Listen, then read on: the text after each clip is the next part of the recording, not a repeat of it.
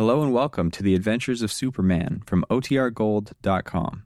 This episode will begin after a brief message from our sponsors. When you need mealtime inspiration, it's worth shopping Kroger, where you'll find over 30,000 mouthwatering choices that excite your inner foodie. And no matter what tasty choice you make, you'll enjoy our everyday low prices, plus extra ways to save, like digital coupons worth over $600 each week. You can also save up to $1 off per gallon at the pump with fuel points. More savings and more inspiring flavors make shopping Kroger worth it every time. Kroger, fresh for everyone. Fuel restrictions apply. Another day is here, and you're ready for it. What to wear? Check. Breakfast, lunch, and dinner? Check. Planning for what's next and how to save for it? That's where Bank of America can help. For your financial to-dos, Bank of America has experts ready to help get you closer to your goals. Get started at one of our local financial centers or 24-7 in our mobile banking app. Find a location near you at bankofamerica.com slash talk to us. What would you like the power to do? Mobile banking requires downloading the app and is only available for select devices. Message and data rates may apply. Bank of America and a member FDIC. Faster than a speeding bullet. More powerful than a locomotive. Able to leap tall buildings at a single bound. Look, up in the sky. It's a bird. It's a plane. It's Superman.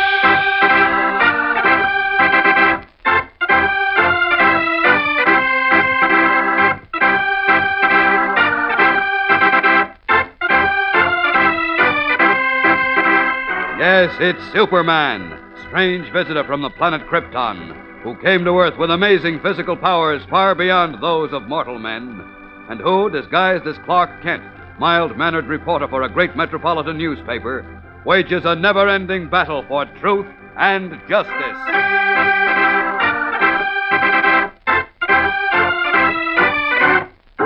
Today, while Superman continues his efforts to find the boot, near the top of a snow covered mountain, the international conspirator pockets his revolver and gazes down triumphantly at the man who lies at his feet. You fool.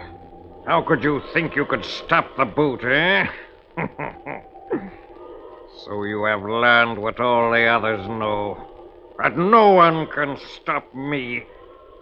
And now, in just a few minutes, I shall have that which will make me master of the whole world.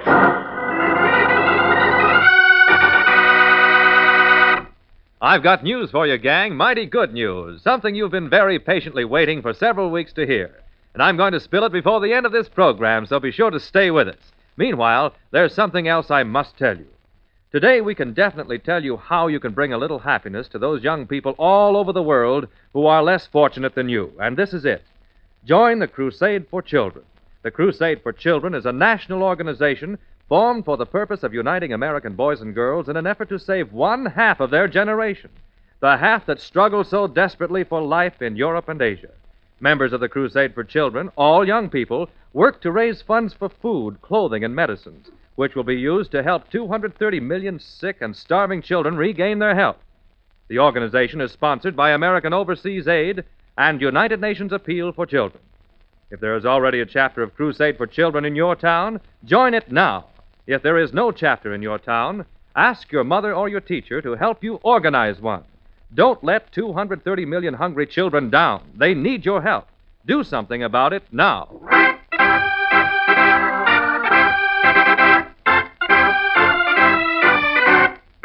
And now, the adventures of Superman.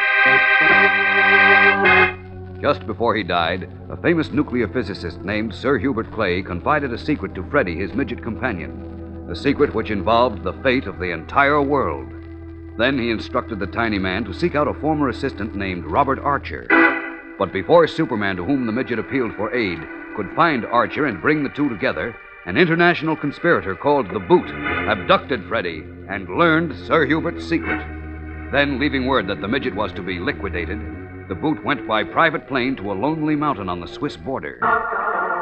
Superman arrived in time to save Freddy's life, but not before the little man had been so seriously hurt that he could not be questioned.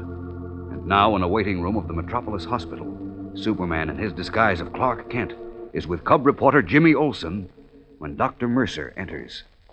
Here comes the doctor, Mr. Kent. Yes. How's Freddie, Doctor? I'm happy to say he's out of danger, Mr. Kent. Oh, fine, Oh, gee, wonderful. that's yes, great. the little fellow's going to be all right. Can we see him now, Doctor? Oh, I'm afraid not, Mr. Kent.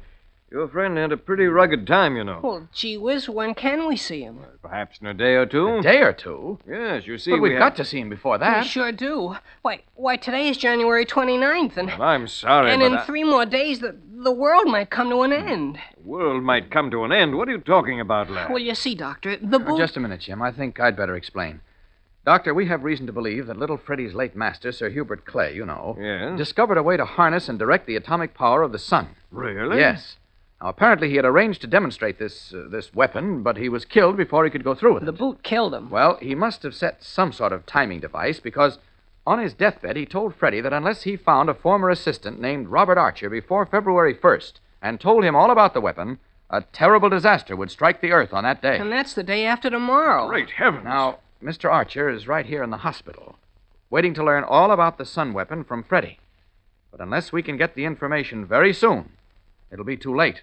And either the disaster will strike or. Or the boot will get control of the weapon. Yes. As a matter of fact, he may already have it at this moment. Why, this is incredible, Mr. Kent. If what you tell me is true. Believe me, it is, Doctor. I've told you all of it so you'll realize how important it is for us to see and talk to Freddie as soon as possible.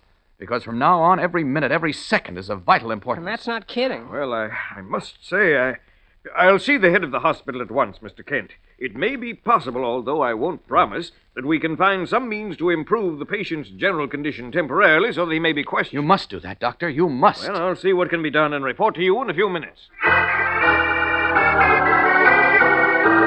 As Clark Kent and Jimmy Olsen wait anxiously for the doctor's report, an amazing scene is taking place thousands of miles away, at the very top of a tall, lonely mountain on the Swiss border. There, the boot, having shot Henri, his guide, and left him lying in the snow, has made his way halfway around the snow capped peak of the mountain to a man high crevice in the rock. Then, squeezing his tall body through, the boot enters a circular, rock walled cave where a timbered glass skylight about four feet square illuminates the strange place. In the direct center of the earthen floor, which had been beaten and rolled flat as a table, stands a heavy stone oven about five feet high and just as thick. Two short, sturdy steel legs rise from the massive stone oven to support a large globe of the world, which revolves slowly on its metal axis, with the land masses standing out from the smooth surface in bold relief. From the ceiling, where it is set in a heavy trident of gleaming dark metal set with intricate checks and balances, an infinitely slender, gleaming silvery rod, about nine feet long and hardly thicker than a needle, extends downward in such a way that its diamond pointed end stops just above the slowly revolving globe. And at the present moment, hardly the thickness of a hair separates the sharp diamond point of the rod from the globe.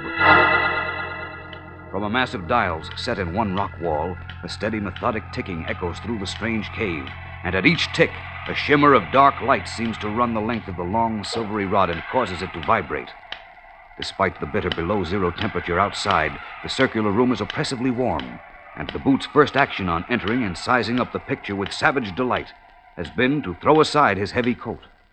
Now, his green, ice like eyes glowing, he stands before the large globe, crouches to measure the hairbreadth space remaining between the gleaming silvery rod and the slowly revolving globe. And a shudder of great exultation tinged with awe runs through his heavy body. Softly, he speaks to the man, now dead, who created these wonders. I told you, Sir Hubert, before I snuffed the life from your miserable body, that one day I would possess your secret. And now, now it is mine, mine to use as I please, to destroy in one great puff of smoke those who dare defy me, and bring the rest of the world to my feet.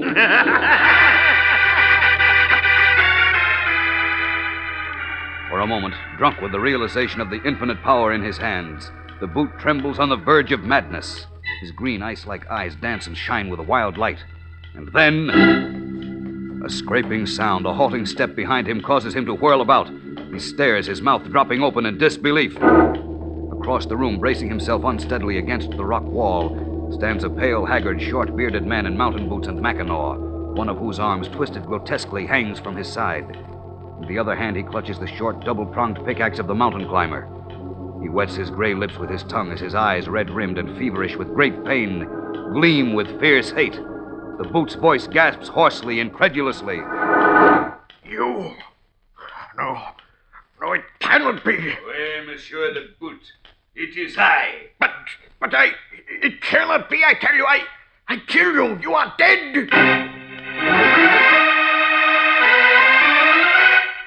His eyes wide with disbelief, the boot stares at the man across the room who calmly looks back, a thin, painful grin creasing his leathery face. Who is this man?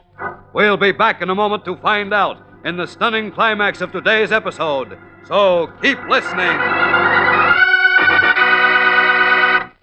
Well, gang, here's the good news you've been waiting to hear. The judging of winners in the Superman Hidden Word contest is coming to a close. Yes, it's almost all over, and your period of waiting is just about ended. You've been very patient, and we appreciate that. We want you to know that all the people involved in sorting, screening, and final judging of your entries have worked as hard and as fast as they possibly could. And when you consider how many entries they had to read, and how difficult it was to choose only 1,000 winners from all the excellent answers that were received, you will agree that they've done a wonderful job in record time. But now it's practically all over, as I said before. And tomorrow, that's Friday, we will definitely tell you exactly when we will begin to announce the names of the 1,000 lucky winners. So don't miss tomorrow's Superman program, whatever you do. Be sure to listen and find out when we will begin to announce the names of the winners. You may be one of them.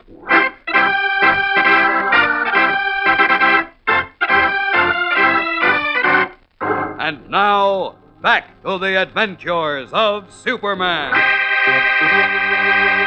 In the late Sir Hubert Clay's mountaintop cave, the boot faces a badly injured man who holds a mountain climber's short, two pronged pickaxe menacingly in his hand.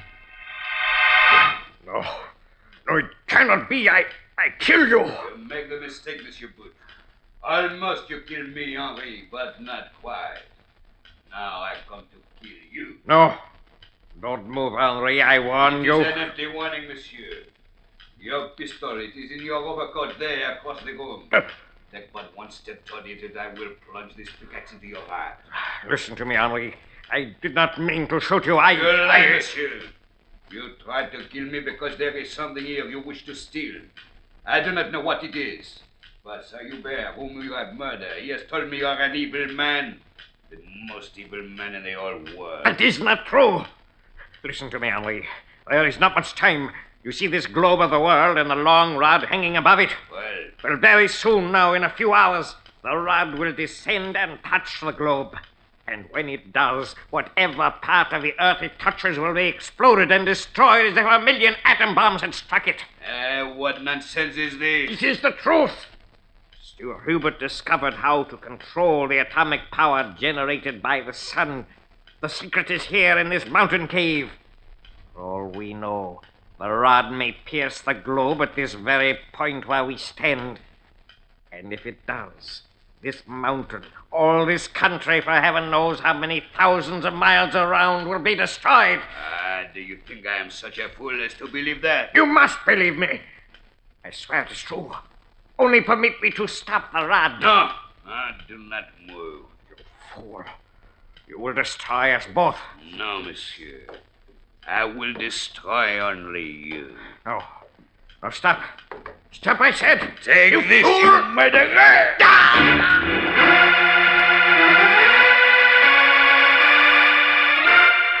As the short axe hurled by Henri strikes the boot, the conspirator spins about, then falls to the floor of the cave where he lies face down, arms extended. Moment, a flash of triumph lighting his face, Henri gazes down at him. Then he groans and also collapses to the ground. Then all is silent, except for the measured ticking from the faintly illumined mass of dials on the rock wall.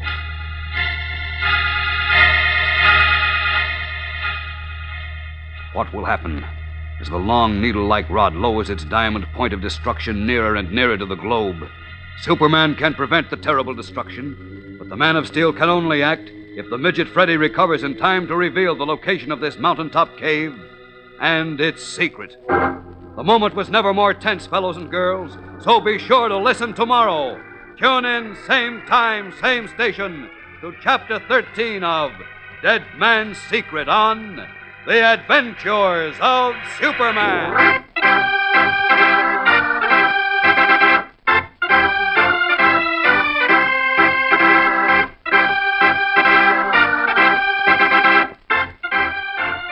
Superman is a copyrighted feature appearing in Superman DC Comics magazine and is brought to you Monday through Friday at this same time. This program came from New York. Stay tuned to your mutual station for Captain Midnight, which follows in just a moment.